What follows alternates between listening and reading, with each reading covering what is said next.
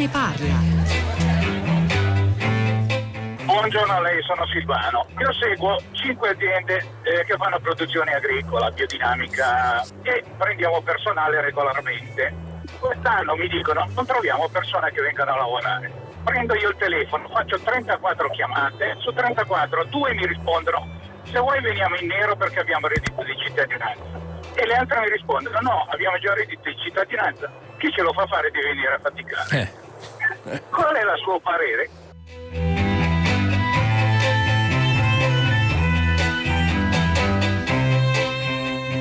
Eh, Antonio, allora vengo subito al nodo, il reddito di cittadinanza Sì. viene osteggiato, il dottor Ferrara l'ha chiamato definito reddito di poltronanza. Ecco, questo reddito di poltronanza vede, sarebbe indirizzato in questo paese a circa 6 milioni di poveri. 6 milioni Sì. assoluti. Io credo che i controlli ci siano, ma in mezzo a questi furbi ci sono tante persone, e quasi 3 milioni, che senza questo reddito ci sarebbe stata una catastrofe.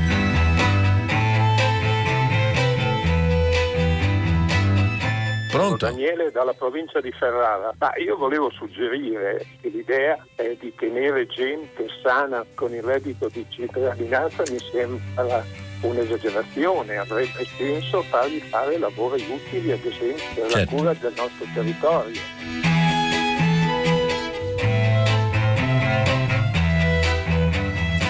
Eccoci, sono le 10, 2 minuti e 45 secondi, una buona giornata da Pietro del Soldà e benvenuti a tutta la città ne parla. Come avete capito, stamattina a prima pagina, a microfono c'è questa settimana Mario Secchi, si è discusso a lungo di reddito di cittadinanza, con opinioni e anche testimonianze dirette molto diverse tra di loro intorno allo strumento bandiera di un movimento politico che oggi, come tutti sanno, è in grande difficoltà, cioè il Movimento 5 Stelle, e, e i cui numeri al momento dicono che in effetti le cose sono andate un po' diversamente dal previsto, sono oggi circa 1.600.000 i percettori del reddito, anche se soltanto di quei, un milione di costoro risulta davvero occupabile, quindi rilanciabile sul mercato del lavoro, ma questo è diciamo, ciò che accade in potenza. Nei fatti poi le persone che hanno davvero trovato un lavoro grazie al lavo- agli, ai navigator, alle politiche attive e agli strumenti per l'inserimento nel mercato del lavoro sono molte di meno. I presi in carico sono un terzo di quel milione, 327 mila. Numeri che insomma raccontano di un fallimento per quanto concerne questo strumento come inserimento al lavoro e contrasto alla disoccupazione e però, come sottolineava il secondo dei nostri ascoltatori che abbiamo risentito nella sigla iniziale, si è rivelato fondamentale per molte persone eh, contro la povertà improvvisa che è piombata sul nostro paese aggravando la condizione socio-economica di tanti durante la pandemia. Ah, se un milione a un, le 100.000 il numero di nuclei familiari a cui il reddito arriva, questo significa che la platea di beneficiari sfiora i 3 milioni. Abbiamo bisogno di voi questa mattina, se avete cose proprio di testimonianza, esperienza diretta dalla vostra vita, di persone che voi conoscete, che intendete condividere con noi, scriveteci al 335 56 34296, mandateci messaggi via sms, via whatsapp e mandateci i vostri whatsapp audio, messaggi vocali, fateli durare poco, meno di un minuto, firmateli alla fine, alcuni riusciremo a, a ascoltarli insieme, gli altri li pubblicheremo sul sito di Radio 3. Noi cominciamo, cominciamo con il, dunque, non so se già sono due o un ospite collegato, il primo è sicuramente un sociologo che è come per, dai tempi non sospetti ha cominciato a parlare, a raccontare, a spiegare l'efficacia di questo strumento che è Domenico De Masi. Buongiorno e ben ritrovato professore, come sta? Buongiorno, buongiorno, tutto bene, tutto bene.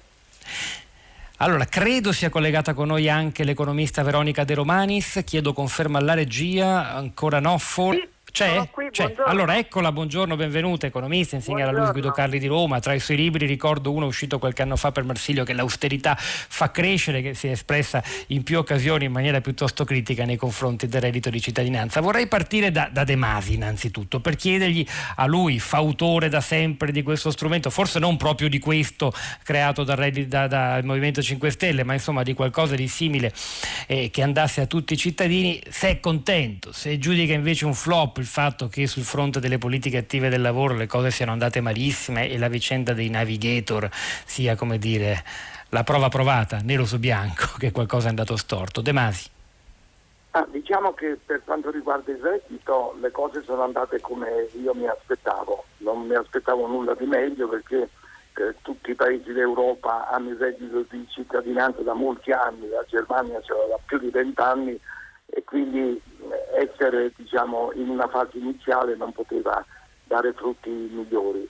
La cosa che dal punto di vista sociologico mi ha interessato di più sono le reazioni eh, le reazioni al reddito di cittadinanza, le reazioni che ha avuto ehm, il, il, gruppo economico dei neoliberisti e quello era, era scontato, diciamo, ma la reazione che hanno avuto le varie Caritas, eccetera, la reazione che ha avuto la Chiesa e poi la reazione che hanno avuto i media. Eh, credo che ci si possa scrivere un saggio su questo, considerando il reddito di cittadinanza come una sorta di analyser, come dicono i francesi, di fattore che consente l'analisi di uno stato d'animo di un intero paese.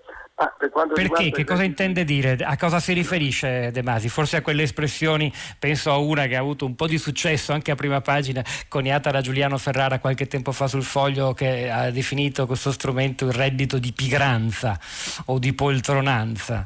Qualcosa del genere, penserei?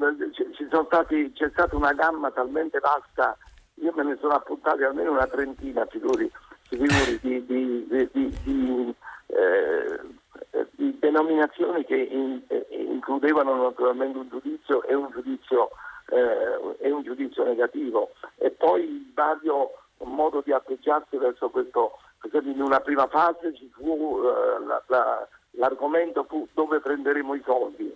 Lo disse perfino il presidente della, della CEI, il cardinale presidente della CEI, poi in un, momento, in secondo momento c'erano i furbetti e lì poi tutta la televisione a far vedere i casi di furbi. Pensi che la, la, l'Inps eh, ha rifiutato quasi eh, 30.000 eh, domande perché erano di furbetti. Eh, quindi non è che il sistema non si sia difeso dai furbetti, però quegli 1, 2, 3 eh, casi che venivano scovati alla televisione finivano per fare testa e così di seguito. Comunque per quanto riguarda la, la, la, la sostanza, il, nel gennaio del 2019 c'erano in Italia 5 milioni di, circa 5 milioni, 4 milioni di, di eh, poveri assoluti. Di questi poveri assoluti eh, un milione eh, non aveva lavoro, circa un milione, e eh, l'avrebbe eh, preso se l'avesse trovato un altro milione aveva lavoro ma così sottopagato da non consentire di uscire dalla soglia di povertà. 3 milioni erano persone che non avevano nulla a che fare con il lavoro, nel senso che si trattava di minori, eh, inabili, eh, pensionati, vecchi e così di seguito. Allora è chiaro che si tratta di due, eh, di due eh, aree diverse dal punto di vista economico un'area che ha a che fare con il lavoro e un'area che non ha a che fare con il lavoro ma con il sussidio.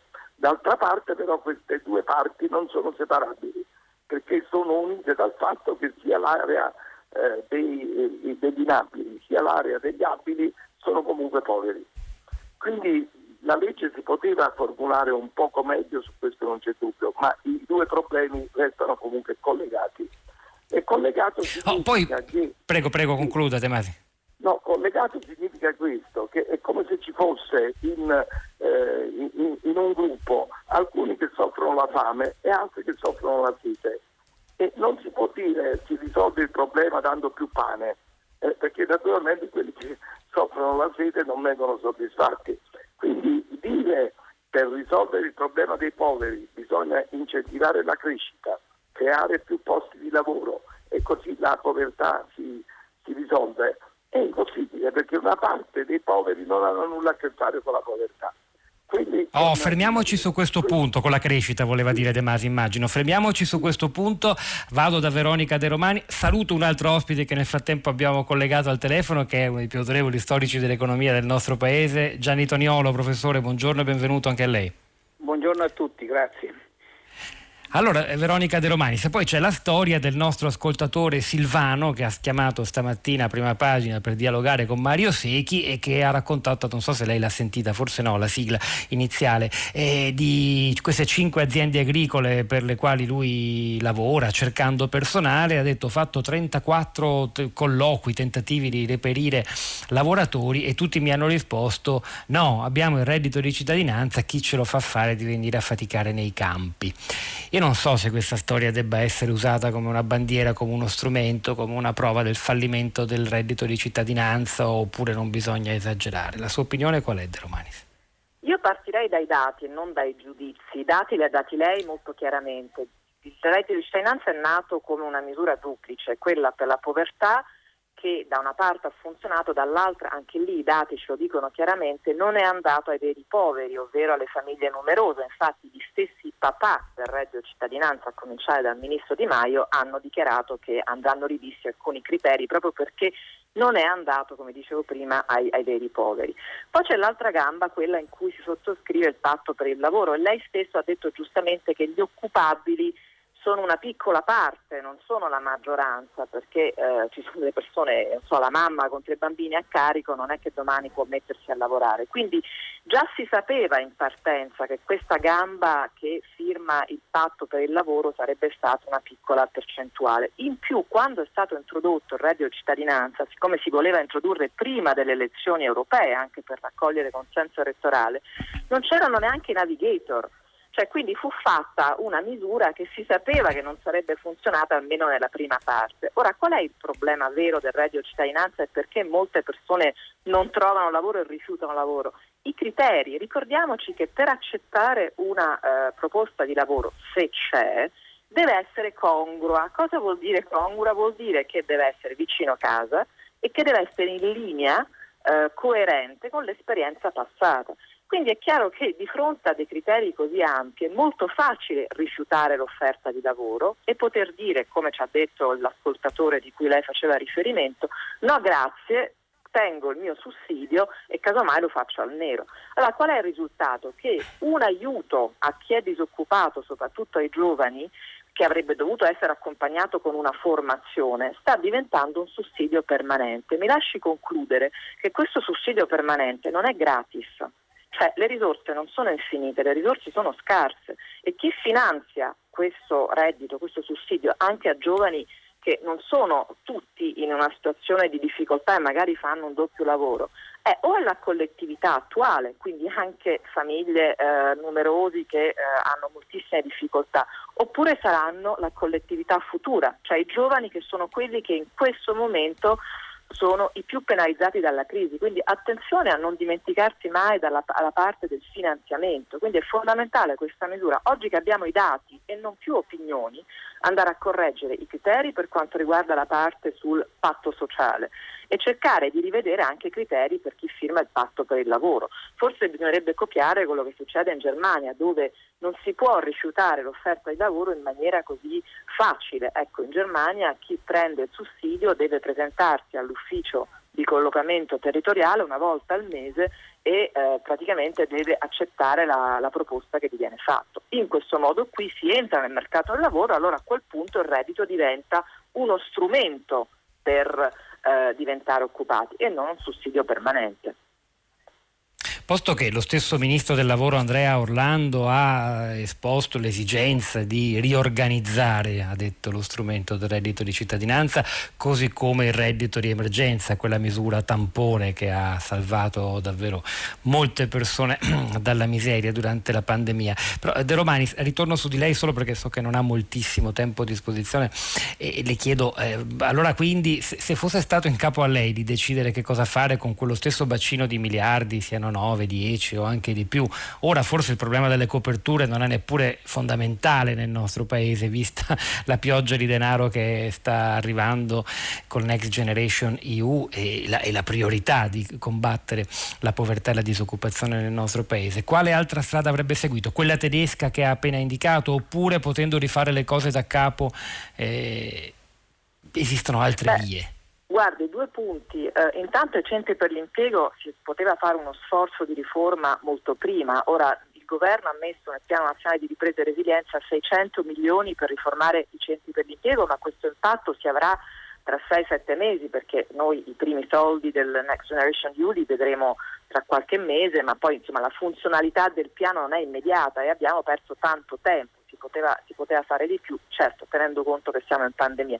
L'altro aspetto, lei parlava di fondi europei, attenzione, i fondi europei servono per gli investimenti, dopodiché tutto quello che è la manutenzione dei centri per l'impiego, gli stipendi per chi lavora nei centri per l'impiego, quelli sono finanziati col bilancio dello Stato, quindi è spesa corrente, quindi non ci arriveranno dall'Europa. Ecco perché dico, siccome le risorse non sono infinite ma sono scarse, vanno allocate in maniera efficiente. Cioè una volta fatti gli investimenti per rendere questi centri più efficienti, le politiche attive più efficienti, fatta la riforma degli ammortizzatori sociali, poi ci vorrà, eh, bisognerà trovare delle risorse per far funzionare tutta questa macchina dentro il bilancio dello Stato. Necessariamente bisognerà fare una spending review. Ecco che è fondamentale prima di introdurre delle misure fare una valutazione di impatto, cioè io spendo 100, ottengo quanto? Qual è il mio impatto? Perché qualcuno questo 100 lo deve pagare e questa volta non è l'Europa, fermo restando che l'Europa non è che ci regala i soldi, una parte è sussidi, ma una grandissima parte è debito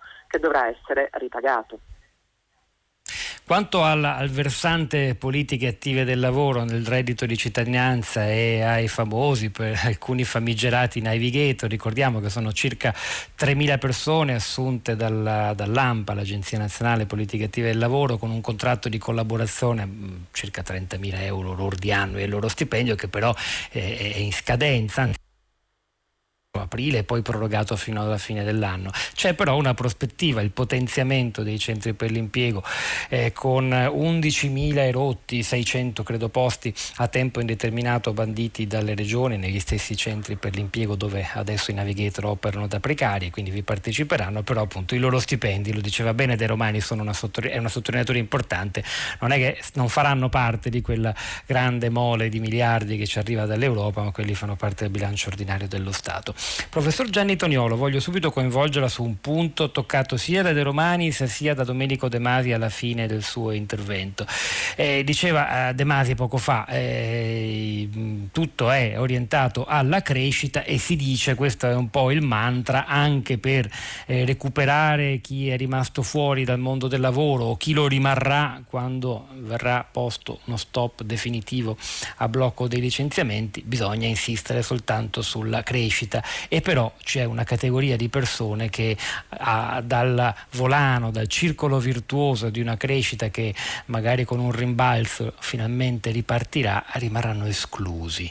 Lei ha lungamente insistito, abbiamo mm, dialogato anche insieme durante il Festival dell'Economia di Trento sul, sulle evoluzioni storiche del welfare state, sulla necessità anche oggi di prendersi cura delle fasce più vulnerabili. Lei è preoccupato del fatto che comunque la risposta diffusa, dominante è crescita, crescita, crescita, quella è come dire, la, la, la medicina per tutti, anche per i più poveri, anche per gli ultimi? Ehm, Oppure no, è giusto così? Sono preoccupato se la, l'affermazione fosse quella che dice lei, però che la crescita sia indispensabile in questo paese che non cresce da 25 anni e che questa possa essere una parte direi quasi decisiva del, eh, anche della soluzione problemi, dei problemi dei più poveri, se non altro, come diceva la professoressa Romani molto giustamente, perché le risorse devono venire dal bilancio corrente dello Stato e quindi dal, dalla crescita. Detto tutto questo, eh, io credo che riforme parziali dello Stato sociale, per carità, vadano benissimo se sono fatte bene, però vada un po' ripensata l'idea stessa del, dello Stato sociale come è stato impostato in Italia, spostandosi a un'idea di una protezione universale, l'idea, l'idea che cioè tutti i cittadini sanno a priori che hanno un minimo di eh, rete di sicurezza in eh, condizioni di povertà, di malattia e di vecchiaia. Eh, io credo che questo sia possibile, è stato realizzato in alcuni paesi in modo molto, molto efficiente, basta pensare ai paesi scandinavi, e che questo dovrebbe essere così, l'orizzonte verso il quale ci muoviamo. Poi c'è il problema del, della crescita. Io credo che uno Stato sociale ben organizzato possa addirittura favorire la crescita. Se noi pensiamo che in prospettiva l'economia cosiddetta verde e la transizione digitale creeranno un sacco di posti di lavoro, ma anche ne distruggeranno moltissimi, e questa transizione questo, da un posto di lavoro a un altro va governata, va governata con delle reti di sicurezza, va governata con delle forme di training, di formazione efficaci ed efficienti che oggi mancano in questo Paese, che è uno dei eh, eh, nostri difetti principali. Quindi da questo punto di vista uno Stato sociale ben disegnato può favorire la crescita, soprattutto in una situazione, ripeto, come quella di oggi che si prospetta come veramente qua c'era un economista che alcuni conoscono, si chiamava Schumpeter, che diceva c'è una distruzione creativa che, eh, e che, che succederà senz'altro e però ci sarà la creazione di enormi posti di lavoro. Come la gestiamo socialmente questa situazione?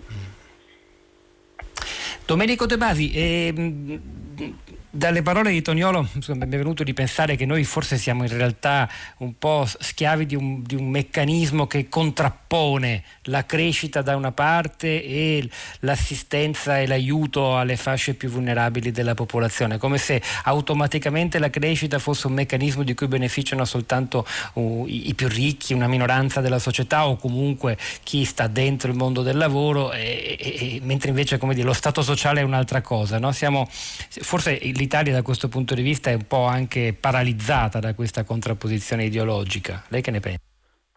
Ma guardi, il fattore che incide è, è il tempo, cioè la crescita comporta che eh, le aziende hanno bisogno di più lavoro, eh, ci sono più lavoratori, i lavoratori hanno più ricchezza, se nella famiglia dei lavoratori c'è un inabile o un vecchio, eh, finalmente questa ricchezza è sgocciolata fino al povero. Ma eh, quando si è poveri, nel senso che non si sa se questa sera io e i miei figli mangeremo, tutto questo tempo non si può attendere. Il fattore tempo è fondamentale. Ci sono alcuni per i quali la crescita eh, è sicuramente risolutiva, per altri in cui la crescita è una soluzione di secondo livello. Ma il primo livello è che devo mangiare questa sera io e i miei figli. Quindi sono due cose completamente diverse mm. e tra l'altro non sono tra di loro comunicanti. Anche i paesi più ricchi con il, con il tasso di disoccupazione più basso, cioè nonostante un numero di poveri che tra l'altro è crescente in tutti i paesi. Quindi significa che si tratta di due economie. E lasci dire pure una cosa che riguarda i, i centri per l'impiego. La Germania, che ha un tasso di disoccupazione del 3,8% contro il nostro 10%, ha eh, dei centri per l'impiego con 111.000 addetti, tutti di grande esperienza, tutti forniti di tecnologie avanzatissime e ogni anno spende per mantenere questa rete 12 miliardi. Noi abbiamo 9.000 addetti, spendiamo 780 milioni all'anno e ora con il recovery plan addirittura daremmo 600 milioni in più. Allora è chiaro che il reddito di cittadinanza con un esercito di eh, esperti che lo gestisce funziona bene come in Germania. È chiaro che il reddito di cittadinanza con un esercito sgangherato come quello italiano e privo di, di, di, di personale naturalmente funziona molto, molto meno. Però lei ha citato prima il dato di 327 mila posti di lavoro trovati anche grazie ai, ai navigator, i quali adesso tra l'altro hanno scritto un libro ancora inedito in cui spiegano tutto quello che hanno fatto, che è molto di più. Allora, si tenga conto che quelli che cercano lavoro tra i poveri sono persone senza la patente, sono persone spesso semi-analfabete, non sono mica laureati che è facile ricollocare. Allora, che ne abbiano ricollocato 327.000 su un milione, beh, a me non pare che sia una cifra piccola.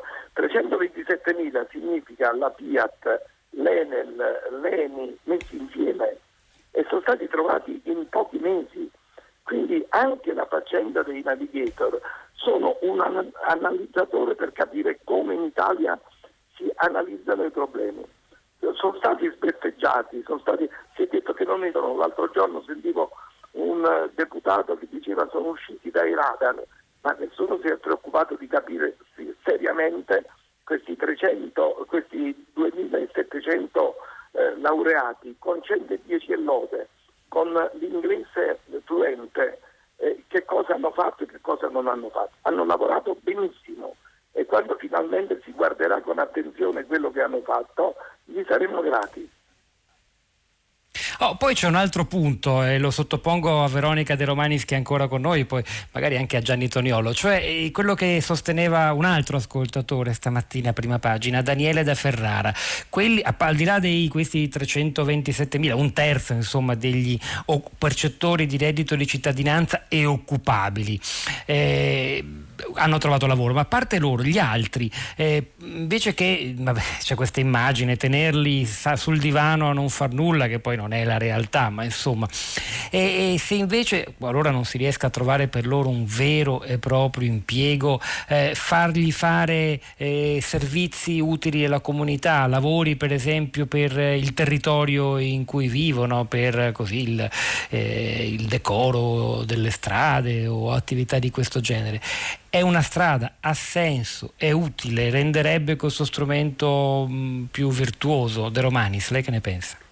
questa era esattamente eh, la, l'idea di chi, chi, ha voluto questa misura, quindi il Movimento 5 Stelle l'avevano annunciato così, che nel frattempo si sarebbe fatto un lavoro socialmente utile, che ha assolutamente un senso proprio per quella categoria di persone che descrive il professor De Masi che hanno, non hanno una qualifica al momento e quindi nell'attesa possono iniziare a entrare nel, nel mondo del lavoro. Vorrei ampliare il discorso e aggiungere, proprio perché il professor De Masi ha fatto l'esempio della uh, Germania, non solo funzionano meglio i, i, centri per l'impiego, ma come dicevo io, i criteri sono, come dicevo prima, i criteri sono molto più stretti, ma c'è anche una formazione a livello uh, diciamo, dei ragazzi che è completamente diversa. Qui penso al sistema duale, cioè alla famosa alternanza scuola-lavoro che si sta un po' a scuola e un po' si fa esperienza nelle aziende, che è uno strumento che in Germania funziona benissimo, infatti professor De Masi dava i dati della disoccupazione totale, ma se andiamo a co- confrontare la disoccupazione giovanile in Germania è intorno al 6-7%, da noi sfiora il 30%. Ecco, come si fa a ridurre questo 30% che è inaccettabile, veramente una cifra scandalosa? Si copiano gli altri, era stato introdotto il sistema duale, poi il Conte 1 lo ha ridimensionato sia dal punto di vista quantitativo che qualitativo. Ecco, quando poi si torna indietro su delle misure che invece funzionano negli altri paesi, è lì che si commettono degli eh, errori, perché si, si, evita di formare dei ragazzi in base alle richieste del mercato e poi si crea quello di cui parlava lei prima, il famoso mismatch, cioè c'è una domanda di lavoro che non si incontra con, con, l'offerta e infatti il PNRR ne mette altri 600 milioni proprio sul sistema duale. Ecco che si ritorna indietro su una, una, una misura che era stata uh, depotenziata. Quindi non è solo il reddito cittadinanza uno strumento per ridurre uh, la disoccupazione, ma si può fare anche molto prima di arrivare in una situazione di disoccupazione da, uh, da, 18, da 18, anni in su. Aggiungo inoltre che siamo in una fase di ripresa. Un dato fondamentale secondo me è quello della riduzione degli inattivi che abbiamo visto nel mese di aprile, con un bel segno meno, meno 138 mila. Cosa vuol dire? Vuol dire che il mercato si sta muovendo, che le persone escono appunto dal divano, un'espressione bruttissima, ma che insomma la usava lei prima, e cominciano a cercare lavoro. Ecco, queste persone hanno bisogno di essere presa, prese in, in, carico, hanno bisogno di essere formate, hanno bisogno di tutto quell'apparato di politiche attive che io purtroppo va detto non c'è in questo momento. Abbiamo perso molto tempo, si poteva davvero utilizzare questo periodo per creare corsi di formazione, cominciare a ragionare sulla riforma eh, dei centri per l'impiego. Tutto questo per fortuna però è stato messo nel PNRR che come dicevo ci vorrà ancora del tempo.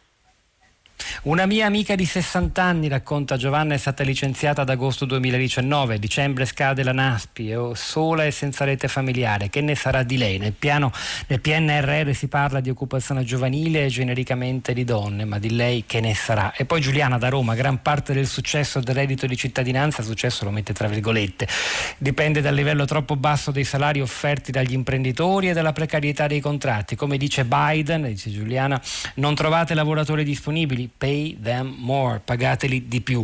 Professor Gianni Toniolo, volevo concludere questa prima parte di tutta la città ne parla con lei, non necessariamente ancora sul reddito di cittadinanza, ma volevo approfittare per fare una domanda di più ampio respiro. E lo stato sociale che, eh, diciamo, su cui lei si è concentrato anche di recente al Festival dell'Economia, che attualmente vede eh, nel mercato globale l'Europa, eh, che pure ha una parte della popolazione che sta a meno di un decimo della popolazione mondiale, spendere una cifra in percentuale immensa, se non ricordo male poco meno della metà della spesa globale per Stato sociale. È, è un'eccezione, cioè noi siamo in realtà destinati a spendere sempre di meno, il mercato imporrà poi delle leggi che saranno sempre più spietate, meno uh, vicine ai più poveri, ai più vulnerabili. È questa la tendenza ir, ir, inarrestabile, diciamo. Direi, direi proprio di no, direi che è l'opposto. Lo Stato sociale, che è una istituzione sostanzialmente europea, non è stato intaccato negli ultimi 25-30 anni anche dal cosiddetto neo, neoliberismo eh, invece si è diffuso in altre, in altre, parti del mondo a mano a mano che la crescita eh, economica lo consentiva e che la democrazia avanzava, si è diffuso in altre parti del mondo che eh, lontane, lontane, dall'Europa. Eh, la cosa che ci deve colpire è la reazione degli Stati Uniti alla, alla legge Obama sulla, sulla sanità. Opposta, c'è stata una, una, levata di scudi al momento in cui fu introdotta anche da parte di coloro che in fondo ne erano beneficiari, a mano a mano che si è consolidata è diventata non più eh, rimovibile, non è più un oggetto di discussione, come ha mostrato recente, la recente sentenza della Corte Suprema. Quindi io credo che lo Stato sociale una volta che c'è eh, se è ben organizzato e se non, eh, non cade nella trappola dell'eccesso di debito, è lì per restare ed è un contributo che l'Europa ha dato alla civiltà mondiale che credo non sia da sottovalutare.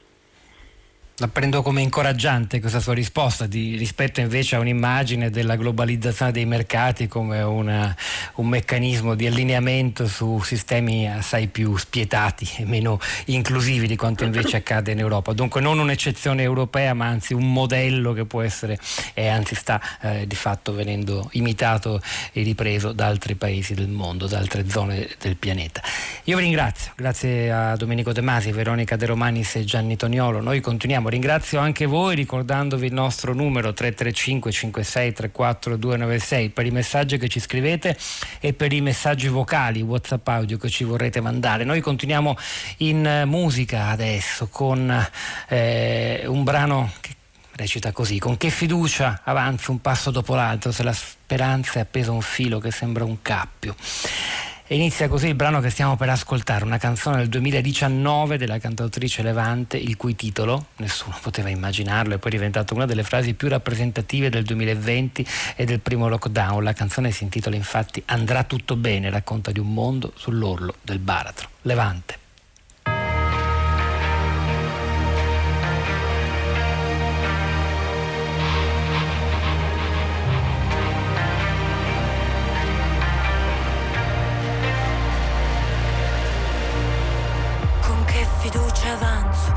Passo dopo l'altro Se la speranza è appesa un filo che sembra un cappio. Incappo in un sacchetto della tua indifferenza. In fondo a questa strada hanno già perso la pazienza. I corsi di paura, ricorsi della storia Per trattenerci in una morsa senza memoria.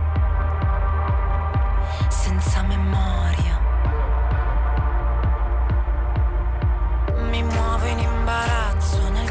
di dicembre. Si scioglie il mondo ma il tuo pollice non è verde. Ti piace la natura ma non sai dare aiuti. Ti va di fare un tuffo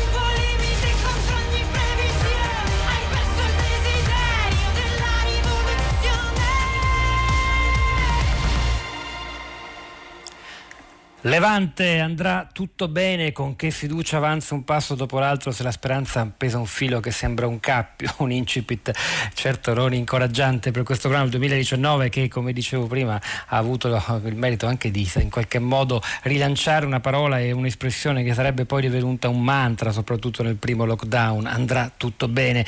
E vi annuncio che noi tra un quarto d'ora circa nell'ultima parte di tutta la città ne parla torneremo a parlare di stato sociale e povertà nel nostro paese, una povertà che cresce a causa della pandemia come ha certificato da ultimo anche l'Istat. Ora però è il momento di andare a sentire cosa ne pensate voi, di andare dunque sui social network, su web con Sara Sanzi. A te la parola Sara. Buongiorno, buongiorno Pietro, buongiorno alle ascoltatrici, agli ascoltatori. È una piazza che oggi è veramente molto viva, siamo stati travolti, letteralmente travolti non solo dai messaggi ma anche dai messaggi vocali, dai messaggi su Facebook. Quindi io direi di aprire subito la nostra piazza con un primo messaggio vocale che è arrivato al 335 56 34 296. Buongiorno, eh, la mia esperienza personale è che eh, non è facile accedere al reddito di cittadinanza, soprattutto quando uno ne ha davvero bisogno. Io e mio figlio siamo da due anni senza reddito, né l'anno scorso né quest'anno riusciamo a percepirlo perché siccome considerano i redditi di due anni prima, eh, io allora lavoravo, per cui non, non posso accedere a questo reddito e non ho nessun'altra forma di sostegno in questi due anni e in più non ci devono essere eh, fondi su un, un libretto postale o, o alla COP, in qualsiasi posto. Patrizia da Modena. Diverse le testimonianze arrivate come questa di Patrizia da Modena, ma anche ovviamente le opinioni, i pareri. Sulla nostra pagina Facebook, per esempio, Mauro scrive: Si continua a impostare il dibattito partendo da un equivoco colossale. Il reddito di cittadinanza non è un'indennità di disoccupazione, è una misura contro la povertà e di conseguenza deve essere del tutto svincolato dalle cosiddette politiche attive per il lavoro. Se non si capisce questo, scrive Mauro, sentiremo ancora parlare a sproposito di reddito di pigranza o di giovani fannulloni. Sentiamo ora qual è invece l'opinione di un altro ascoltatore, lui è, è Fabio ed è in collegamento da Milano. Buongiorno Fabio. Eh, buongiorno. Prego. Io sono intervenuto prima mandando un messaggio quando ho sentito l'ospite che diceva che in Germania erano vent'anni che c'era il reddito di, di cittadinanza e secondo me questo, questo aiuto al, al, al, cittadino può essere sostenuto se c'è una sana eh, dire, eh, sostegno fiscale. In Germania o nei paesi del nord sappiamo che eh, insomma, quasi tutti pagano le tasse e quindi eh, mh, ci può stare, no? anzi è, è, è, è, naturale che possa esistere questo reddito alla cittadinanza. Io penso che uno Stato come l'Italia, che tra l'altro è al primo posto in Europa per, per evasione fiscale, non se lo possa permettere un reddito di cittadinanza. E tra l'altro penso eh, che come era stato fortemente criticato da parte di Grillo del Movimento dei 5 Stelle e Renzi per i famosi 80 euro, no? dicendo che erano soltanto a fini elettorali, secondo me eh, il reddito di cittadinanza, ahimè, è stato utilizzato anche qui come strumento eh, elettorale. Insomma. Grazie Fabio, questa era la sua opinione. Fabio ci chiamava da Milano, ascoltiamo ora un altro dei tanti messaggi vocali arrivati questa mattina. Eh, io sono Rita e chiamo dalla Versilia. Volevo dire che sarebbe forse utile che gli imprenditori dicessero tutta la verità, che spesso non trovano persone perché eh, sulla carta all'inizio il contratto prevede alcune mansioni e alcuni orari che non vengono mai rispettati. Io vivo in Versilia, ho fatto mh, per tantissimi anni lavori stagionali e non c'è stata, credo, una volta che si rispettassero, che fossero rispettate le condizioni pattuite all'inizio. Eh, si dice 8 ore, se ne lavora 10, anche 11, si dice 5 giorni a settimana o 6 giorni a settimana, se ne lavora sempre uno in più, eh, delle volte non si fa neanche il giorno di riposo. Quindi gli imprenditori che si lamentano farebbero bene anche a ricordare, a tenere a mente questi dati. Eh. eh tra l'altro l'altro dico così, eh, en passant in chiusura, che eh, rispetto a quando ero ragazza io, gli stipendi sono sicuramente diminuiti, gradualmente diminuiti ehm, e quindi le condizioni sono ulteriormente peggiorate. Grazie. E torniamo ancora sulla nostra pagina Facebook dove abbiamo Carmelo che scrive semplicemente lo stato sociale e con esso l'assistenza dovrebbero essere un sostegno il più possibile momentaneo, salvo vere e proprie eccezioni dimostrate e non un avvio ed un mantenimento al parassitismo. Andiamo ora con un terzo messaggio vocale arrivato sempre al 335 56 34 296. La domanda è se il signore che ha fatto 34 telefonate e gli hanno detto che non vengo perché c'è il reddito di cittadinanza, eh, si fosse rivolto all'ufficio di collocamento e fosse stato l'ufficio di collocamento a rivolgersi a queste 34 persone, chi avesse rifiutato il lavoro credo avrebbe perso il reddito di cittadinanza. Quindi la domanda è come mai questo signore non si è rivolto all'ufficio di collocamento o come si chiama l'organismo che fa queste cose? E come dicevamo anche in apertura di questa piazza, oggi i messaggi che sono arrivati in redazione sono stati veramente moltissimi. Continuate a scriverli e a mandare i, mo- i, vostri messaggi vocali che pubblicheremo sul sito. Ancora Riccardo, l'unica cosa positiva è il freno allo sfruttamento dei giovani e non solo. Adesso i lavoratori bisogna pagarli o stanno a casa. Noi torniamo dopo il giornale radio e l'onda verde. Tutta la città ne parla. Potrebbe darmi allora un modulo per, sì, per l'assegno di disoccupazione e uno per il ricorso per l'indennità di malattia? Deve fare domanda online, signore. Io non la so fare. Altrimenti può chiamare l'assistenza telefonica. Sentite, datemi un pezzo di terra e vi costruirò una casa. Ma non so nemmeno come è fatto un computer. Sa, noi siamo digitali di default. Eh, eccoci qua. Lo sento sempre al telefono. Noi siamo digitali di default. Io sono matita di default. Insomma, che succede se uno proprio non sa farlo? Esiste un numero speciale per chi ha avuto una diagnosi di dislessia. Ma mi dia quello allora, visto che con i computer sono dislessico. Lo troverà online, signore. Ora devo chiederle di uscire, se non ha un appuntamento.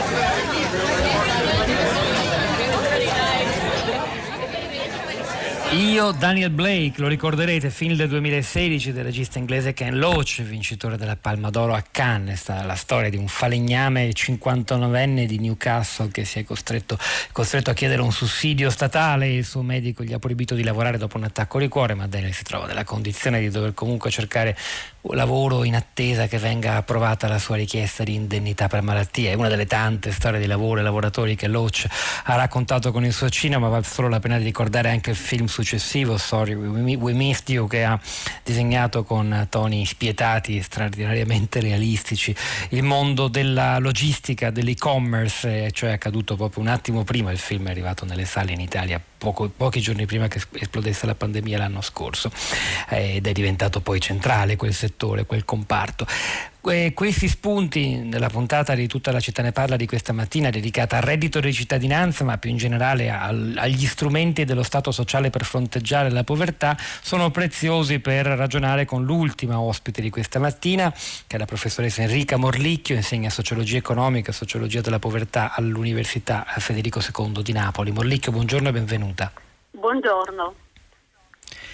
Posso chiedere a lei, i dati Istat recenti che hanno confermato le previsioni più fosche emerse già in primavera raccontano di un milione di poveri in più a causa della pandemia, eh, persone che hanno difficoltà letteralmente a mettere insieme il pranzo con la cena e un significativo aumento della povertà al nord perché lì sono, hanno picchiato più duro le restrizioni anti-Covid e quindi il blocco dell'attività economica. Quindi si sono anche leggermente avvicinati in termini di povertà nord e sud, ma non è un buon segno, è il, semmai un certo nord che si è avvicinato ai parametri del mezzogiorno.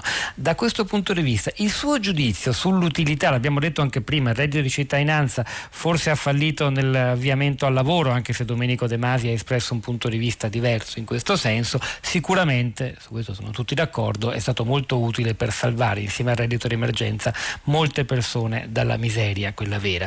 E il suo giudizio qual è e che misure andrebbero intraprese ora?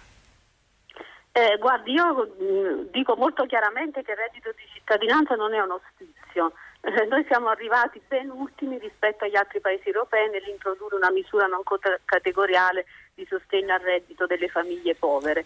Quindi questo è un passo rispetto al quale non si può tornare indietro perché ci siamo arrivati già molto tardi.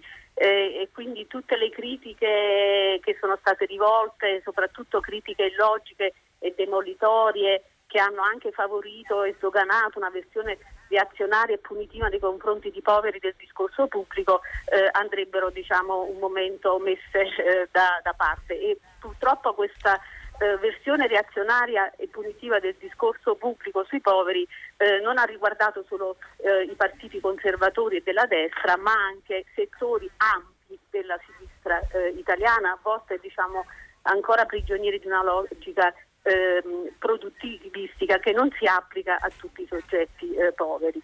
Eh, detto questo, sicuramente il provvedimento eh, va migliorato, eh, c'è una commissione istituita dal Ministro Orlando, fatta di persone molto competenti, anche se io avrei visto con favore una presenza di qualche studioso o di qualche operatore sociale o attivista anche del Sud, perché è una composizione molto squilibrata dal punto di vista della rappresentanza geografica, però è una commissione fatta di persone autorevoli, presieduta da Chiara Saraceno, che è la principale esperta del tema a livello non solo italiano ma anche eh, europeo e eh, sicuramente potranno venire da questo, dai lavori di questa commissione delle utili indicazioni, alcune sono state già dibattute in diverse sedi, per esempio migliorare la scala di equivalenza, che ha penalizzato le famiglie numerose, anche eh, per esempio il computo dell'affitto che non tiene conto delle dimensioni familiari, eh, ehm, cercare una migliore combinazione tra lavoro e eh, sussidio, per esempio consentire a chi trova un lavoro a termine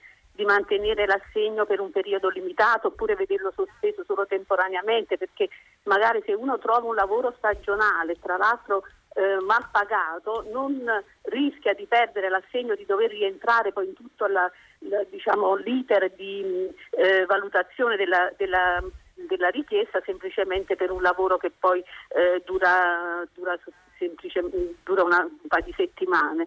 Eh, eh, oppure anche evitare che per esempio se uno dei membri della famiglia rifiuta un'offerta di lavoro per un qualsiasi motivo, questo penalizza l'intero nucleo familiare perché è l'intero nucleo familiare che perde eh, il reddito. Eh, occorre potenziare il ruolo degli enti locali e la governance tra attori, troppa attori in campo e quindi a volte è difficile farli dialogare e ancora altre eh, diciamo, modifiche che sono eh, in discussione. Quindi è un provvedimento che può migliorare, ma in un'ottica di migliorare quello che gli studiosi chiamano il take-up, cioè la presa in carico dei soggetti, perché noi siamo stati mm. ossessionati fino ad ora dai falsi positivi cioè coloro che hanno preso il reddito non avendo il diritto, che poi alla fine diciamo, sono una percentuale fisiologica che è presente in tutti i paesi europei e invece non ci siamo preoccupati dei falsi negativi, di come raggiungere eh, le famiglie povere che invece non hanno avuto accesso al reddito e tra questi ci sono tantissime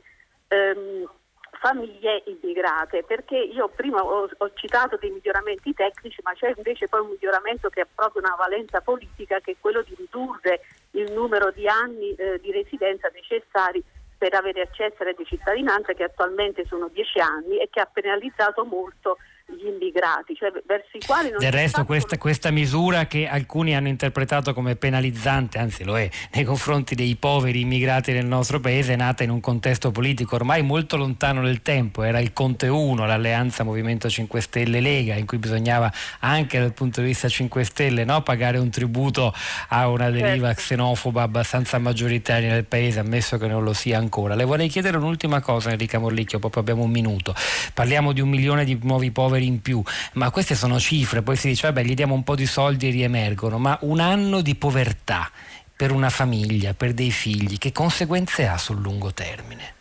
Eh, ovviamente ha delle conseguenze enormi, eh, stiamo, stiamo vedendo anche in termini per esempio di abbandoni scolastici e, e soprattutto eh, quello che fa impressione è che mentre quando c'è stata la crisi, la, la, prima recessione del 2018, abbiamo aspettato quattro anni per vedere l'impatto sulla povertà, adesso l'impatto è stato immediato perché nel frattempo le famiglie erano già logorate da anni di recessione. Quando eh, diciamo, noi siamo entrati nella crisi pandemica eh, l'Italia aveva ancora un tasso di crescita che diciamo quasi impercettibile e che comunque non aveva riguardato tutte le regioni d'Italia e quindi le famiglie sono arrivate allo stress legato alla, a, a, diciamo, alla, alla crisi del Covid-19 già in una condizione di affanno e di debolezza e quindi le, le ripercussioni saranno ancora più gravi di quelle della recessione. Enrico Marlicchio, ci, ci fermiamo qui. La ringrazio per le sue parole, è il momento di Radio Tremondo, hanno lavorato a questa puntata di Tutta la città ne parla, Danilo Martini alla parte tecnica, al suo fianco Benedetta Caldarulo in regia, Pietro del Soldà e Sara Sanzi a questi microfoni e poi la nostra curatrice Cristiana Castellotti, Piero Sorrentino e Cristina Falocci che vi danno appuntamento a domattina alle 10.